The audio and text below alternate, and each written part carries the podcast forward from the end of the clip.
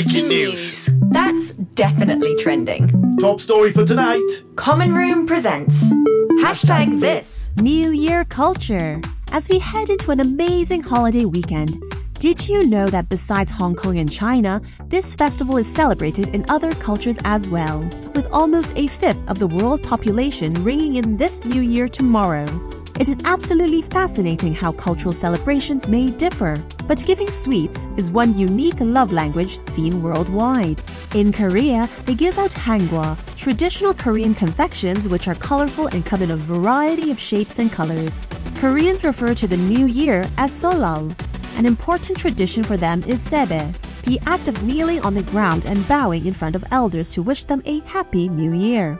Now in Vietnam, the new year is known as Tet, and they celebrate by eating pudding made with sticky rice, water, ginger, and molasses. There's also bean pudding made with coconut milk and sugar, rice cake with bananas, or a square cake made from glutinous rice, mung beans, and pork called banh chung.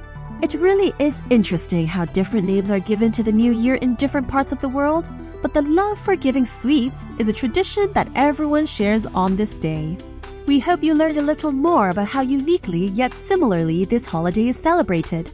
So here's to the new year of the dragon, and I'm wishing you abundance, joy, and great luck. My name is Amelia Rae, and do connect with our team on socials at Common Room Radio and let us know what are your family's unique traditions for this holiday using the hashtag New Year Culture.